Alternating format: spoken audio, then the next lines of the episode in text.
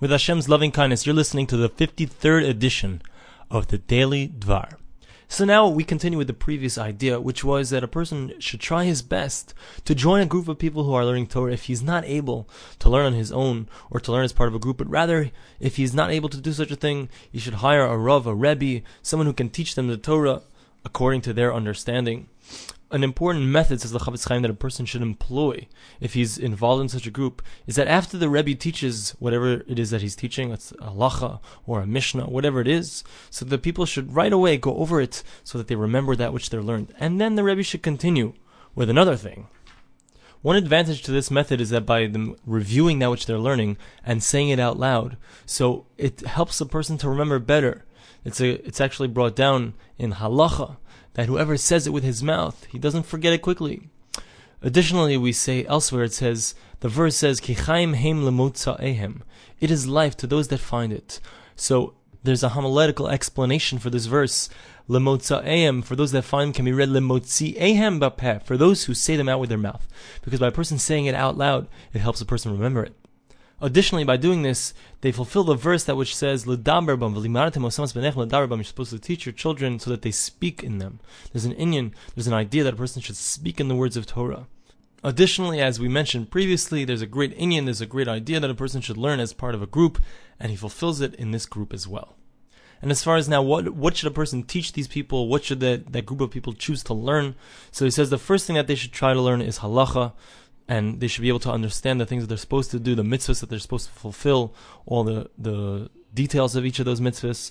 And second of all, a person should try his best to learn about midos tovos, about how to acquire good character traits, and how to make oneself a greater person.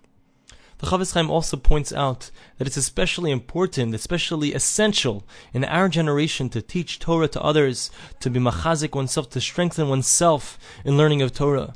Because he compares it to a blind person. He says, we are like a blind person. How is that?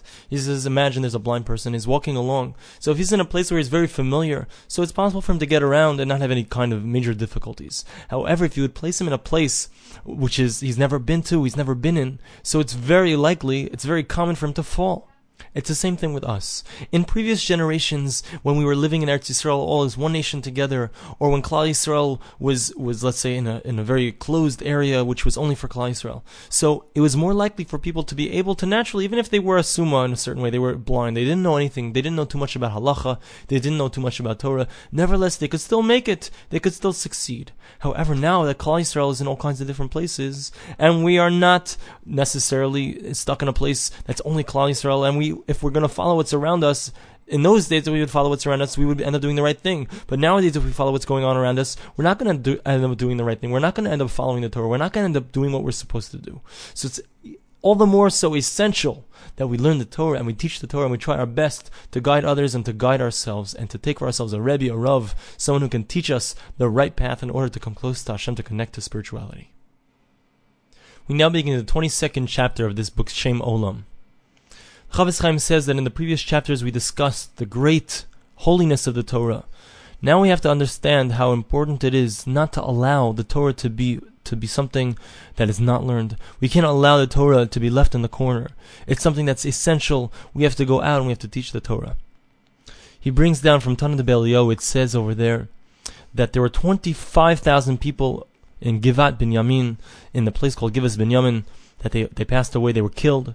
And in the end of the whole story, 70,000 people were actually killed, Sachakol, all in all. And the reason that they were killed was because Yehoshua and Moshe, Moshe Rabbeinu, and Pinchas, they left over a Sanhedrin. And the Sanhedrin did not take care of the people. They did not go out and teach the Torah as they were supposed to. What happened? They came into Eretz Yisrael. They came into the land of Israel. And each person went out to his sada, to his field, and each person went out to his kerem, his vineyard, and they were all involved in their individual lives without giving a thought to the fact how important it was to keep the Torah alive and to, to keep everything that they had learned 40 years in the midbar, everything that they had learned to keep that alive. To the point where Hashem was very upset because in the in the in the chelik of Benjamin and the people of Benjamin they weren't learning the Torah, they weren't keeping the Torah, and they didn't have they weren't working on their character traits. To the point where Hashem was ready to destroy the world And whose fault was it? It was the fault of that Sanhedrin, those great rabbis who they came into Eretz Yisrael and they didn't go around to Yerushalayim, to every single city, teaching the people about, about what needs to be done, teaching the people, giving the people chizuk, strengthening them to do what must be done. That's why that whole thing happened. Thanks for listening to the Daily Dvar.